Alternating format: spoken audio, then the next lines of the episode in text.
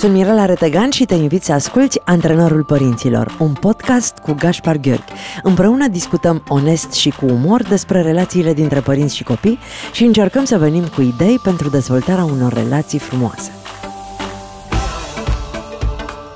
Bună dimineața, Gaspar! Bună dimineața, Mirela, și felicitări pentru noile abilități pe care le-ai dobândit. Cum s-a văzut așa de acasă succesul meu de pe pârtie? Ca să fiu foarte, foarte sincer, cu multă invidie, imaginându-mi că tu ești acolo și văzând asta din pozele tale absolut spectaculoase și eu muncind în fața calculatorului, am simțit invidie, dar era genul acela de invidie pozitivă.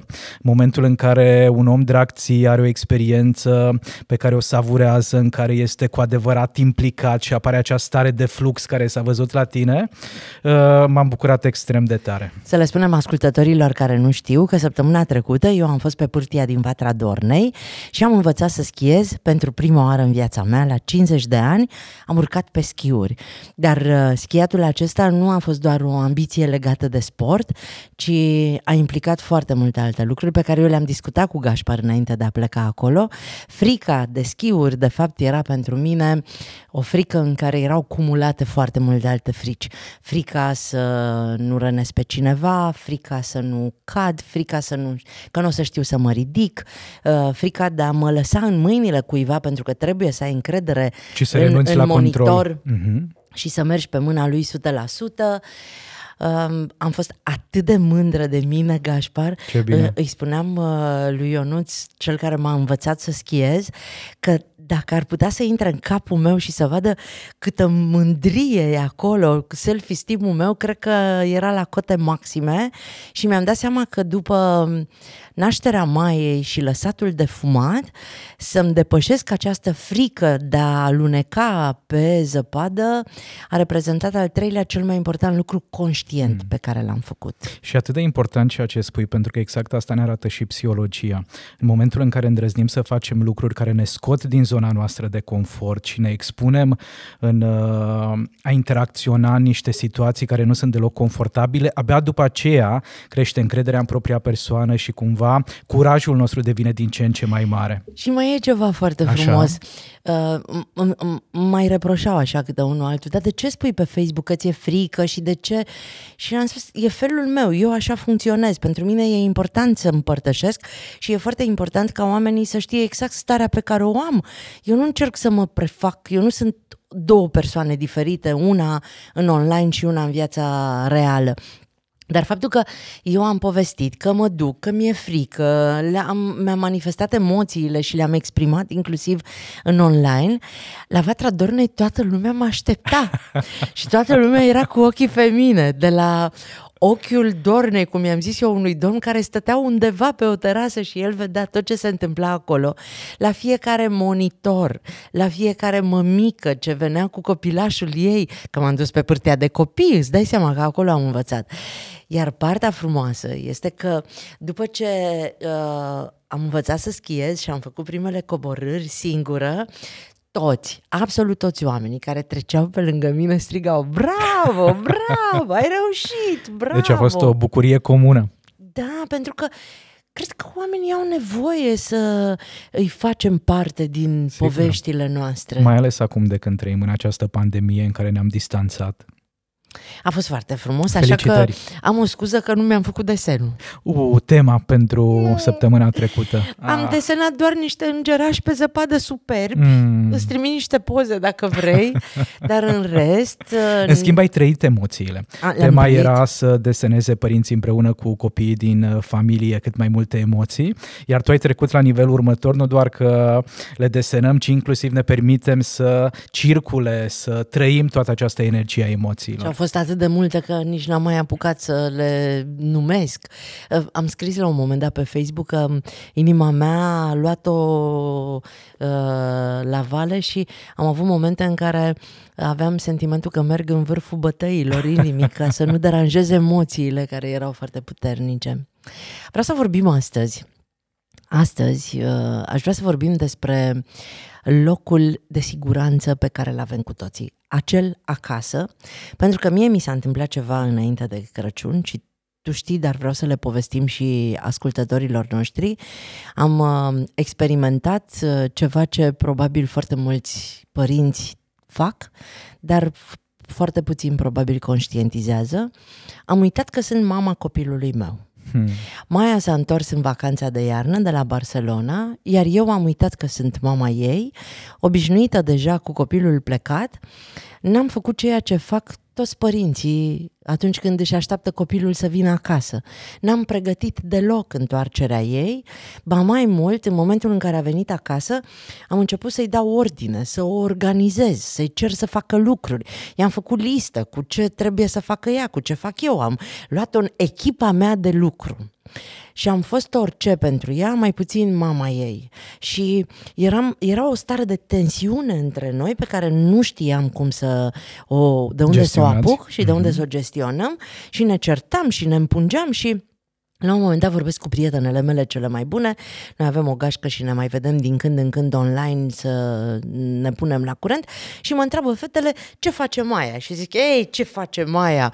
Nu face nimic, doarme până târziu, nu strânge lucrurile nu, nu, nu mai ei, nu face aia, nu face cealaltă, mă enervează, mă și nu mă ajută. Și Monica, prietena mea din Onești, care trăiește în Scoția, a zis, măi, Mirăluțo, eu când mă duc la mama, mama face tot. Hmm. Gașpar, știi cum e când îți bagă cineva două degete în ochi? Deci efectiv am simțit că îmi bagă două degete în ochi. Atunci s-au legat lucrurile pentru mintea ta. Și am realizat că eu n-am fost mama acestui copil, Mm. Că și mama face curățenie o săptămână înainte să mă duc eu la Dej și umple frigiderul cu toate bunătățile care îmi plac. Tu, eu n-aveam nici pâine în casă. Camera ei o transformasem într-un depozit. M-am simțit oribil și m-am s-a trezit Maia, a, era ajunul de Crăciun și eu îi dădusem ordine. Ea trebuia, da, uh-huh. ea trebuia să facă salata băf. Bine, a zis săraca, ea a zis că o face. Dar eu m-am trezit de dimineață, am pus legumele la fiert, am pregătit tot și am lăsat-o să doarmă până aproape la 11 și s-a trezit panicată. Mama, iartă-mă, n-am apucat să fac aia. Și aia și am zis, uite Maia, vreau să-ți spun ceva. Am avut această discuție cu prietenele mele și am înțeles și ce se întâmplă. Și mi-am dat seama unde am greșit. Și te rog să mă iert. Gașpar, i-au țâșnit niște lacrimi, okay. un metru și a început să plângă și a zis, mama, eu de 10 zile mă întreb unde e acel loc acasă pentru mine. Hmm. Unde e locul meu în care eu mă simt în siguranță? Pentru că eu de 10 zile mă simt ca și când aș fi angajata ta, ca și când aș fi omul tău de ordine și eu nu găsesc locul ăla în care eu doar să mă ghemuiesc într-un pat și toată lumea să mă lase în pace. Și m-am gândit că e important să vorbim despre Absolut. asta. Pentru că am, mi-a părut atât de rău, dar a fost o lecție pe care am învățat-o pe viață și cu siguranță că voi avea grijă de fiecare dată când copilul meu este cu mine acasă, să se simtă că acolo este în siguranță. Și atât de frumos ce ai punctat, Mirela, și anume că e o lecție pe care ai învățat-o, pentru că, într-adevăr, astfel de experiențe le putem privi prin această lentilă a judecății critice, de ce nu sunt un părinte perfect, de ce n-am știut asta de dinainte, de ce mi-am dat voie, de ce am permis să se întâmple asta, însă e și mai valoros momentul în care conștientizăm cum stau lucrurile și faptul că această experiență nu tocmai ușoară la început a dus la o apropiere între tine și Maia, cumva v-ați conectat într-un mod aparte. Ea a avut posibilitatea de a verbaliza ce a simțit în ultimele 10 zile, tu ai realizat uh, cum stau lucrurile și de ce ar avea nevoie Maia în momentul în care vine în vizită în România, așa că e într-adevăr o experiență din care nu doar voi două, ci și noi putem învăța foarte multe lucruri. Iar ea a înțeles că este problema mea că nu am conștientizat, nu e despre ea. Absolut. Nu o iubesc mai puțin, nu sunt o mamă uh, mai puțin bună. Am uitat să fiu mamă. Hmm. Am uitat de fapt care sunt rolurile unei mame și ce face mama în viața copilului ei și am fost directoarea, am fost șefa, am fost profesoara, am fost toate celelalte, știi? Că eu scriu, că ea zice de multe ori, mama, dar tu și faci ce scrii sau nu mă scrii? Pentru că am un text superb în care spun, fi zâna copilului tău, lasă-i pe toți ceilalți să-i fie profesori și, uh-huh. uh, și critici. Așa că, Gașpar, Ce înseamnă pentru un copil acasă? Probabil că acasă e, nu știu dacă acel loc sau acel context sau acel moment în care noi simțim că suntem acceptați exact așa cum uh, simțim, exact așa cum trăim, fără să existe această presiune din exterior de a fi altfel, de a fi mai bun, de a fi mai frumos, mai inteligent, mai descurcăreț. Și E foarte, foarte important să realizăm pe de o parte că nu ne putem simți în acest fel oriunde și în interacțiunea cu oricine și dacă conștientizăm că foarte rar simțim asta, atunci să ne întrebăm cum anume am putea transforma viața, relațiile, interacțiunea cu ceilalți, în așa fel încât să ne simțim un pic mai des acasă. Care sunt lucrurile pe care le poate face un părinte să-l ajută pe copil să se simtă în siguranță lângă el?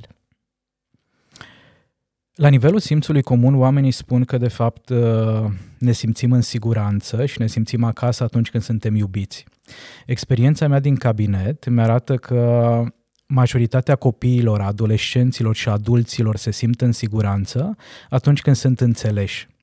Atunci când, într-adevăr, cealaltă persoană sau ceilalți oameni au acea disponibilitate de a înțelege ce se întâmplă cu mine, cum văd eu lumea, care e perspectiva mea, cum mă raportez eu față de ceilalți. Și avem nevoie, Mirela, de astfel de momente în care cineva se străduiește să vadă realitatea prin ochelarii mei fără să-mi șteargă ochelarii, fără să-mi spună că nu mă uit în direcția potrivită, fără să uh, ajusteze sau să adapteze câte ceva, ci efectiv să se așeze lângă mine și să spună, da, în momentul ăsta am o dorință foarte mare de a te descoperi.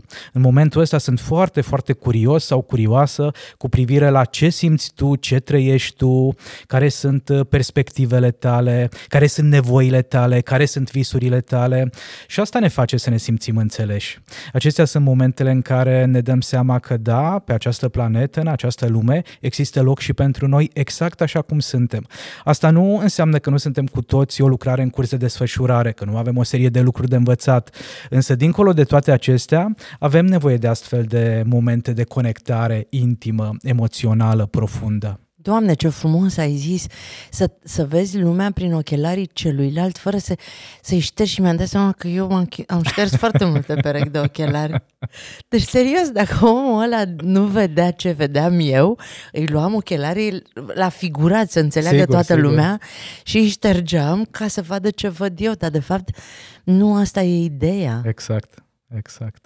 Păi și ce facem? Stăm și așteptăm să vadă în ceață până când se ridică ceața din capul celui din fața noastră, din capul copilului nostru?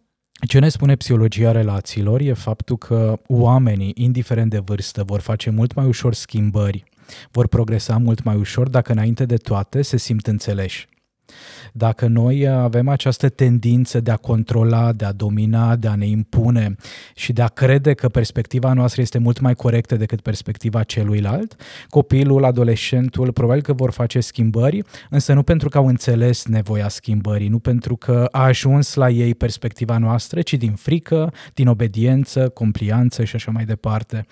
Și mai e un aspect foarte, foarte important, Mirela, la care mă gândesc de o bună perioadă de timp și anume mintea umană e incapabilă să vadă lucrurile într-un mod obiectiv.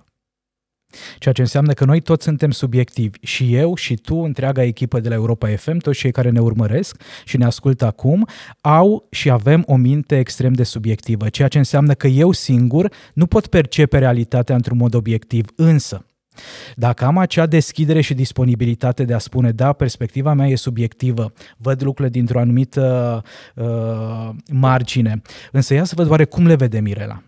Oare cum le vede copilul? Oare cum le vede partenerul? Oare cum le vede partenera? În momentul respectiv deja ne putem expanda un pic perspectiva și atitudinea mea extrem de subiectivă va crește, se va dezvolta. Deci în loc să impunem, indiferent de vârsta pe care o avem, mai degrabă să rămânem curioși, să realizăm că da, perspectiva noastră poate că am 40 de ani de experiență de viață. Evident că mă raportez altfel față de diferitele situații în comparație cu copilul meu, însă aș putea învăța atât de multe lucruri de la copilul meu care vine cu altă energie, e o altă generație, probabil că are o altă raportare și asta presupune presupune să am o minte fresh. Asta presupune să fiu cu adevărat uh, deschis la minte. Știi că eu făceam jocul ăsta cu Maia când era mică și uh, privea lucrurile dintr-o anumită perspectivă. Ne așezam la masa din sufragerie și ne mutam... Uh, de pe un scaun pe celălalt. De pe un scaun pe celălalt și întrebam, tu ce vezi? Păi acum îl văd uh, pe Gașpar, eu de aici. Tu ce vezi, Gașpar? O văd pe Mirela. O vezi pe Mirela. Dacă ne mutăm în partea asta la altă, tu o vezi pe Simona și din partea asta vedem ecranul din spate. Dar cum fac să accept ceea ce vezi tu? Că, ok, rămân fresh, rămân curioasă, pot să înțeleg că tu vezi uh, peretele din spatele meu, unde probabil scrie Te iubesc Mirela, și eu văd peretele din spatele tău pe care scrie Îmi place Sunt barbata liber. Gașpar. Sunt un bărbat liber. Știi? Și, și cum fac să accept că tu nu vezi ce văd eu? Cred că secretul constă în a ne permite să nu fim simbiotici. Simbioza e acea tendință de a avea impresia că oamenii ar trebui să gândească, să simtă și să se poarte la fel. Pe când e un indicator de sănătate mentală și relațională să cultivăm aceste diferențe. Să acceptăm că suntem diferiți. Exact. Și nu doar să le acceptăm, ci efectiv să le cultivăm, să le respectăm, să facem tot posibilul pentru a integra în mintea noastră, în raportarea noastră, aceste diferențe. Tendința noastră este să-i transformăm pe ceilalți în cum suntem noi? Uh, sunt foarte multe cupluri care speră că el se va schimba într-o zi și va rezona cu ceea ce îi place ei sau el speră că ea se va schimba într-o zi și va deveni bună, blândă, tăcută și supusă, în timp ce ea este o vulcanică, știi? Nu, uh, asta ar putea fi o temă foarte frumoasă la care să ne gândim, cum de fapt să ne dorim să-l lăsăm așa cum e și să ne uităm la el ca la un spectacol bucuros exact că e diferit față de noi. Foarte, Foarte bine frumos. punctat. Zim, te rog frumos, uh, cum poate un părinte care nu um, nu are timp să aprofundeze foarte tare toate lucrurile astea, să construiască totuși acel mediu sigur pentru copilul lui, fără să facă niște eforturi foarte mari, să-și ajute copilul să se simtă acasă în cel mai sigur loc de pe pământ. Primul pas, din punctul meu de vedere, e să practicăm starea de prezență conștientă ceea ce presupune să ceea ce presupune să fim atenți la emoțiile noastre, la trăirile noastre, la reacțiile noastre și în momentul în care suntem în prezența copilului, că avem doar 40 de minute, 2 ore, 3 ore și așa mai departe, să fim cu adevărat acolo lângă copil, nu doar cu corpul nostru, ci inclusiv cu mintea, cu atenția și cu energia. Și asta efectiv e o chestiune de practică. E foarte, foarte adevărat că se vorbește mult despre timpul de calitate, însă timp de calitate nu înseamnă a petrece 24 din 24 alături de copil. În momentul în care un copil simte că părintele este prezent într-o manieră conștientă, e mindful apropo de un termen pe care îl folosim din limba engleză, și părintele are această deschidere ca preț de uh, câteva minute bune, nu se uită pe telefon, nu se uită la televizor, nu gătește, nu aspiră, nu șterge praful, ci efectiv vrea să mă descopere, să vadă ce îmi place, în, dire- în ce direcție mă uit, ce abilitate s-a mai dezvoltat, dezvoltat, ce mă preocupă, cum îmi gestionez emoțiile Serios? și așa mai departe. Absolut. Știi că eu deja... Uh, Practici uh, asta. Bine, eu practic asta pentru că eu nu sunt o fire foarte uh, activă în casă, dar nu sunt genul de mamă care uh, consumă timp să gătească, să uh, facă ordine. Dar poate se întâmplă, uite un alt exemplu, poate se întâmplă ca uneori atunci când interacționăm cu copilul, nu mă refer aici la tine, să nu facem nimic altceva, dar mintea să nu fie acolo în conversația Dar știi că copilul. majoritatea părinților consideră că acasă pentru copil este să-i dau ce îi place să mănânce și să stau să fac mâncarea aia pentru și el. Și asta e minunat dacă ne gândim doar la nevoile biologice, dar există și nevoi emoționale și relaționale. Deci sunt nevoile biologice, biologice. hrană, adăpost, siguranță, căldură și așa mai departe. Mă simt acasă în locul acela al meu în care nimeni nu mă deranjează, nu intră nimeni peste mine, în, în care camera sunt mea, respectat, exact. în care nu Există intră nimeni limite. dacă eu sunt la wc peste mm-hmm, mine mm-hmm. în baie, sigur, sigur. Uh, în care pot să cobor în chiloți să-mi iau uh, un pahar cu apă din... Uh, pot să mă manifest liber fără să fiu stresat. Liber în așa așa fel încât să respect și drepturile celorlalți. Okay. Deci libertatea e gândită la nivel de familie. După care în acest loc numit acasă e important... Să, să rămânem tot la nevoile biologice. Da. Este locul în care de obicei cineva face pentru mine ceva bun? Da, da. Să mănânc bun ceva, Niște mama îmi face un mic dejun, da, să da, da, are grijă. Surprinde. Cineva face în locul meu niște lucruri, adică strânge lucruri șosetele împrăștiate prin casă și... N-aș mai zice despre asta că e o nevoie biologică, mai degrabă o nevoie relațională, okay. în momentul în care cineva preia responsabilități. Bun, atunci să trecem la cele relaționale. Și cele relaționale încep cu a avea dreptul de a-mi face voce auzită. Avea dreptul de a spune ce gândesc, În locul ce simt. acela, în, în casă, locul acela. la mine. Exact, exact. Avem o dificultate, nu. avem o problemă, fiecare să-și facă vocea auzită. În momentul în care ai făcut ceva și comportamentul tău m-a atins sub o formă sau alta, să pot să spun ce simt în raport cu comportamentul tău. După care inclusiv să îți cer ajutorul pentru a gestiona ceva atunci când nu pot să-mi îndeplinesc responsabilitățile și apoi care sunt, sunt ale mele. emoționale, psihologice. psihologice care țin de ceea ce putem să primim, în suflet, în inimă exact, și să trăim exact. Uh, de primit și de oferit. Și de oferit. Pentru că fiecare copil are și nevoia de a oferi iubire, atenție, grijă și aici e o mare provocare pentru părinți să primească. Uh, ce înseamnă pentru tine acasă? Care e acel loc al tău în care te simți acasă? Dacă mă refer la perioada adultă, mă simt foarte bine când ajung la satul mare și exact așa cum ai povestit în prima parte a emisiunii, mama face tot, tot felul de pregătiri, se uh, duce atât de multă energie în a-și aștepta fiul. Adică uh, satisface toate nevoile biologice. Exact, exact. Că le-am împărțit exact. în biologice, da, da. relaționale, psihologice, psihologice, emoționale. Și mă întreabă cu o săptămână înainte ce vrei să mănânci și are grijă să gătească exact mâncarea mea preferată. Și evident că Ceea ce simt eu în momentul respectiv e că mamei îi pasă că atenția mamei este îndreptată către mine și pentru o perioadă de timp reușește să lase la o parte toate celelalte provocări, responsabilități, preocupări ale ei și nimic altceva nu contează decât uh, starea de bine a lui Gașpar. Exact așa cum ai spus și tu, după care mai sunt și celelalte nevoi pe care învățăm împreună cu mama să ni le gestionăm și să le respectăm apropo de a ține cont de spațiul celuilalt, apropo de ce întrebări adresăm, apropo de cât de curioși ne dăm voie să fim în legătură cu ce face celălalt.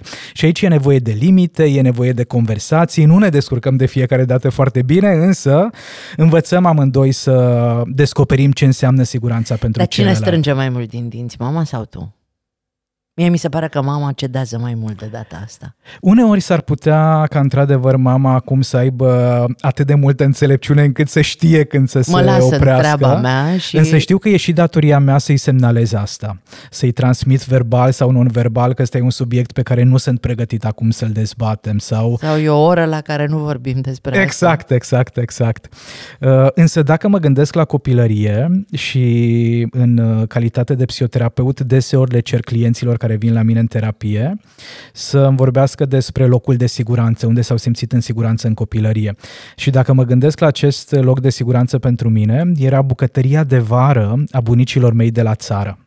Wow. Bunicii mei aveau o casă frumoasă, curată, acolo unde dormeam, acolo unde sărbătoream și era această bucătărie de vară, care, dacă bine mi-amintesc, era din chirpici, avea o sobă pe care bunica gătea și era o singură cameră cu un pat, cu o masă și acolo eu mă simțeam atât de bine în uh, timpul vacanțelor de vară. Ușa era de fiecare dată deschisă, păsările din curte, pisica, câinii, toate animalele puteau să intre și să iasă în voia lor și eu acolo mă simțeam acceptat, eu acolo simțeam că am libertatea necesară pentru a nu fi altcineva decât sunt în realitate, pentru a nu mă ridica la un alt nivel decât eram în momentul respectiv.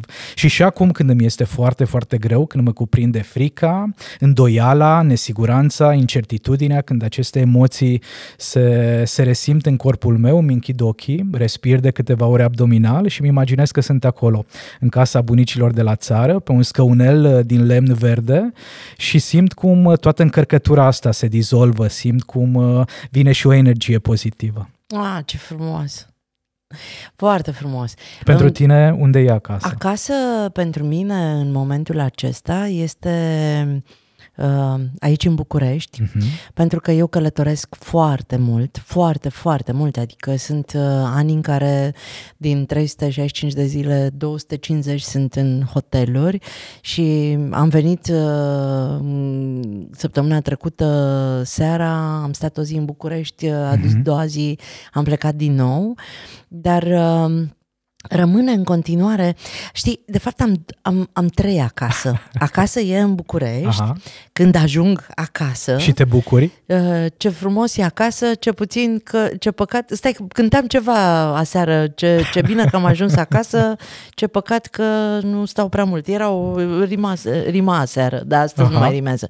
Uh, al doilea acasă e când mă duc la Dej la mama uh-huh. și acolo uh, sunt satisfăcute toate nevoile biologice. biologice, pentru că mama îmi face tocăniță cu mămăligă mm. și toate mâncărurile alea care mi-amintesc de copilărie și nevoile sociale, pentru că mă întâlnesc cu, cu toate prietene. tantile, Aha. Cu toate tantile, prietenele Aha. mamei și uh, împart cu ele uh, tot felul de uh, povești frumoase și mai am una acasă care este în județul Bistrița Năsăud, uh, unde mergeam în copilărie la bunica mea și la fel ca tine când nu mă simt în siguranță, mă duc în amintirile mele acolo și bunica avea o, o bucătărie de vară, o casă de vară, de Aha. fapt, era chiar o căsuță, a doua casă din curte, cu focul ăla din sobă care tros, în care trosneau lemnele și dormeam pe patul ăla înalt de paie și exact, cu... Exact, Da, e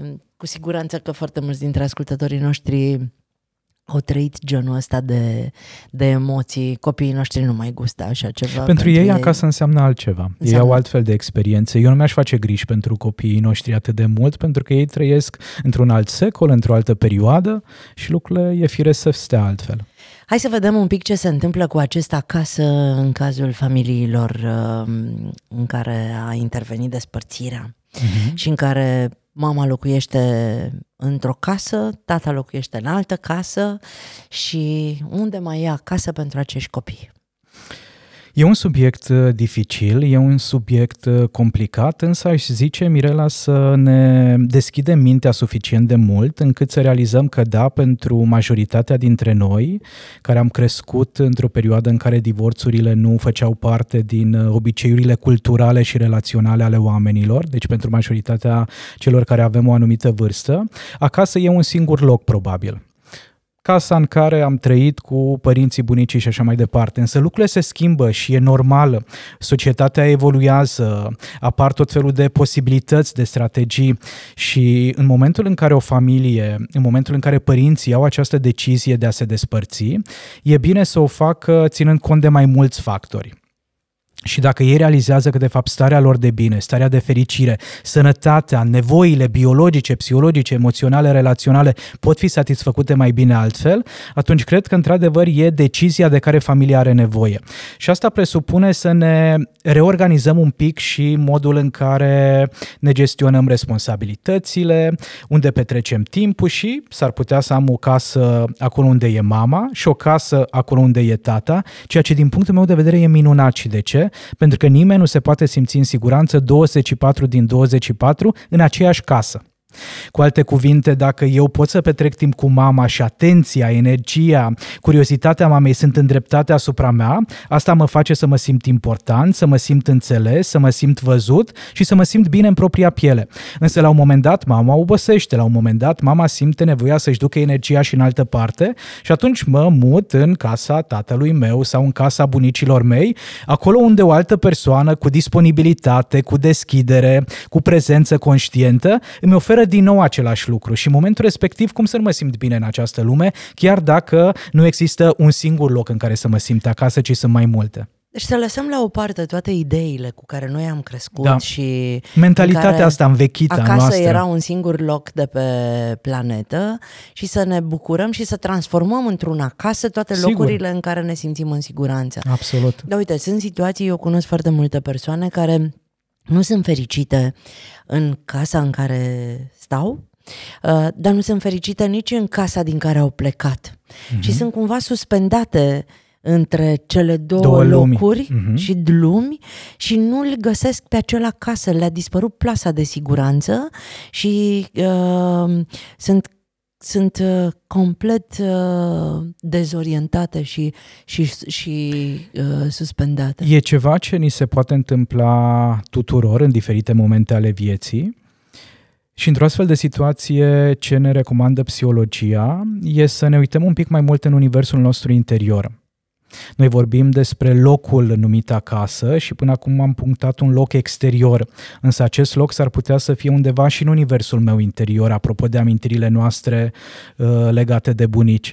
Și dacă nu-mi găsesc uh, locul în uh, peisajul ăsta interpersonal, să-mi duc energia și atenția către ce înseamnă oare pentru mine acasă. Cum mi-aș da seama că am găsit acel loc numit acasă? Dacă e ceva din copilărie ce mi-amintește de acasă? Cum am simțit în casa în care am crescut? Cât de în siguranță uh, au fost uh, condițiile? Cât de ușor am putut să fiu eu în acea casă? Pentru că ce ne arată realitatea, realitatea științifică, e că în funcție de felul în care ne simțim acasă, și aici mă refer la locul acasă, ne vom simți după aceea în viață și în lume. Și dacă eu nu m-am uh, simțit suficient de bine, de în confort, de în siguranță în copilăria mea, s-ar putea ca după aceea marea mea provocare, zbuciumul meu de la vârsta adultă, să fie exact asta că repet tiparul copilăriei mele și nu găsesc un loc în care să mă simt în siguranță. De aceea este atât de important să ne cunoaștem povestea de viață, Mirela, și înainte să construim viitorul, înainte să proiectăm, să ne cunoaștem trecutul. Pentru că dacă nu ne conștientizăm și nu ne cunoaștem trecutul, ieri doar se repetă și noi suferim din ce în ce mai mult. Știi, mi-am dat seama, ascultându-te acum, că e unul dintre motivele pentru care eu îmi doresc foarte tare să construiesc o casă pentru Sara Hmm. și pentru copiii ei și mi-am amintit că toată campania se derulează sub sloganul uh, să facem împreună acasă pentru copiii fără casă. Sara este prietena mea pe care eu am adoptat-o. Uh, Noi avem campania Adoptă o mamă, eu am adoptat-o pe Sara și Sara a adoptat copiii cu nevoi speciale pe care îi îngrijește și îi rog pe cei care ne ascultă, dacă pot să-și uh, răpească 5 secunde și să renunțe la 10 lei din viața lor, să dea un uh, mesaj cu textul acasă, fără Mhm. uh, de la sfârșit, la 8845 2 euro, atât este, uh, și poate să fie contribuția uh, La oamenilor starea de buni bine. Da. la construirea unui acasă pentru 10 copii care au suferit uh, boli foarte grave și care trăiesc datorită acestei femei care se numește Sara și uh, medicilor care au făcut tot ce au putut pentru ei. Am înțeles de la Sara de ce uh, e nevoie ca un copil cu malformații, cu probleme grave uh-huh. la naștere, trebuie luat de cineva acasă. Uh, medicii fac tot ce pot, doar că dacă el, după o intervenție chirurgicală, nu este luat de iubirea... Um, um, um, Aceste îmbrăcat, nevoi psihologice și relaționale despre Ei care nu am vorbit. trăiesc. Da. Ei nu trăiesc. Intervenția medicului nu e suficientă. Și tratamentul poate funcționa mult mai bine în momentul în care am o persoană care mă îngrijește, care mă iubește, care mă protejează. Iar eu i-am promis Sarei când am cunoscut-o acum trei ani și mi-a spus că tot ce-și dorește este o casă în care, o casă construită așa pe, pe lățime, Mhm. uh-huh. în care copiii cu în scaunele rulante să poată avea o viață. Are, Să fie o casă are, accesibilă Are lor. visuri din categoria aș vrea să poată să spele, să-și spele paharul pe Mhm. care îl folosește și să ajungă și el la chiuvetă, așa cum noi ajungem la chiuvetă, să nu stea în scaun așteptând să-i dăm noi lucruri. Și îmi doresc foarte tare să facem asta și mă bucur că mi-am amintit pe tema emisiunii de astăzi că este campania pe care eu aș vrea foarte tare să o duc la bun sfârșit și pe 29 septembrie, când e ziua mondială a inimii, pentru că totul a pornit de la Cristina, de la fetița pe care am, o, o și nășesc între timp, uh, să inaugurăm această căsuță. 8845, textul acasă, 2 euro în toate rețelele Și posibile. 2 euro care pentru noi înseamnă atât de puțin Oh, și pentru Doamne, acești copii atât de Gașpar. mult.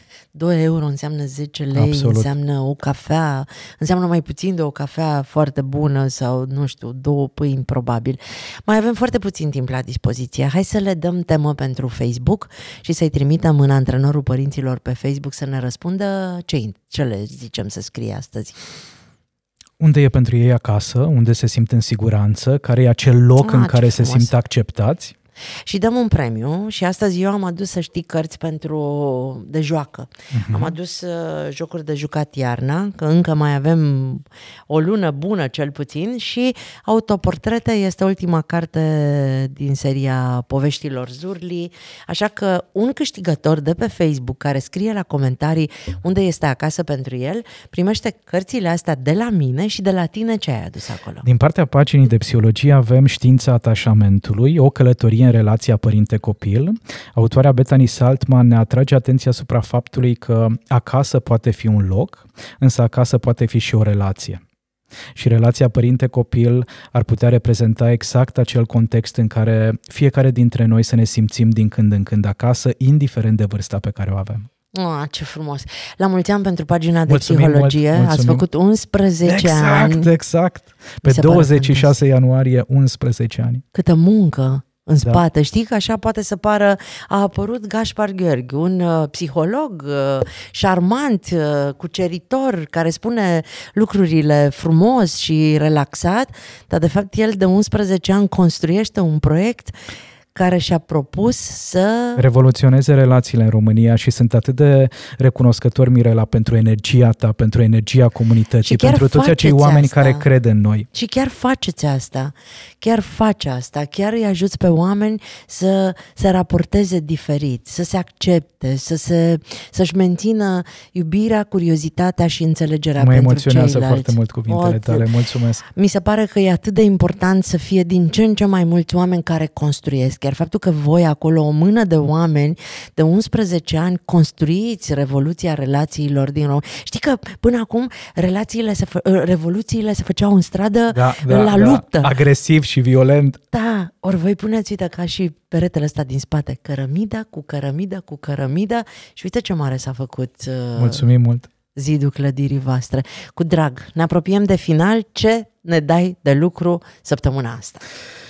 I-aș încuraja pe toți părinții care ne ascultă și pe cei care nu ne ascultă, dar ne urmăresc pe YouTube sau pe alte platforme, să își propună ca în fiecare zi, preț de 5 minute, nu mai mult, să-și îndrepte întreaga atenție și curiozitatea asupra copilului. În fiecare zi în 5 fiecare minute? Zi, 5 minute. Nu fac altceva decât Doamne, descoper acest e, suflet e de foarte om. mult. deci, serios, e mult 5 minute să stau și să mă gândesc și bine, eu să... Nu să mă gândesc, Dar ci cum? să mă uit. Să mă uit. E, okay. e una să mă gândesc și să fiu uh, furat de propriile gânduri și alta să fiu prezent într-o manieră conștientă, efectiv descoperind și observând copilașul din fața A, mea. Fără să interacționez neapărat cu Poți el. să interacționez cu el. O să-i spun mai, o să am o discuție și chiar o fac asta, uh, video, o și înregistrez și 5 minute o las să-mi povestească ceva și stau și mă uit la ea și încerc să o observ și să Mi se o... pare o idee foarte bună. A fost o bucurie pentru mine. Și pentru mine o plăcere. Și sper că ascultătorii noștri uh, au uh, um, gustat toată discuția și am deschis așa un pic uh, fereastra spre acela casă pe care ne-l dorim cu toții. Îți doresc o săptămână minunată. Mulțumesc la fel. Un uh, început de februarie fabulos și să ne vedem cu bine săptămâna viitoare. Săptămână ușoară. Mirela Redegan și Gaspar Gheorghe, la antrenorul părinților, dragi ascultători, să nu uitați că în spatele unui copil lumină e un părinte soare.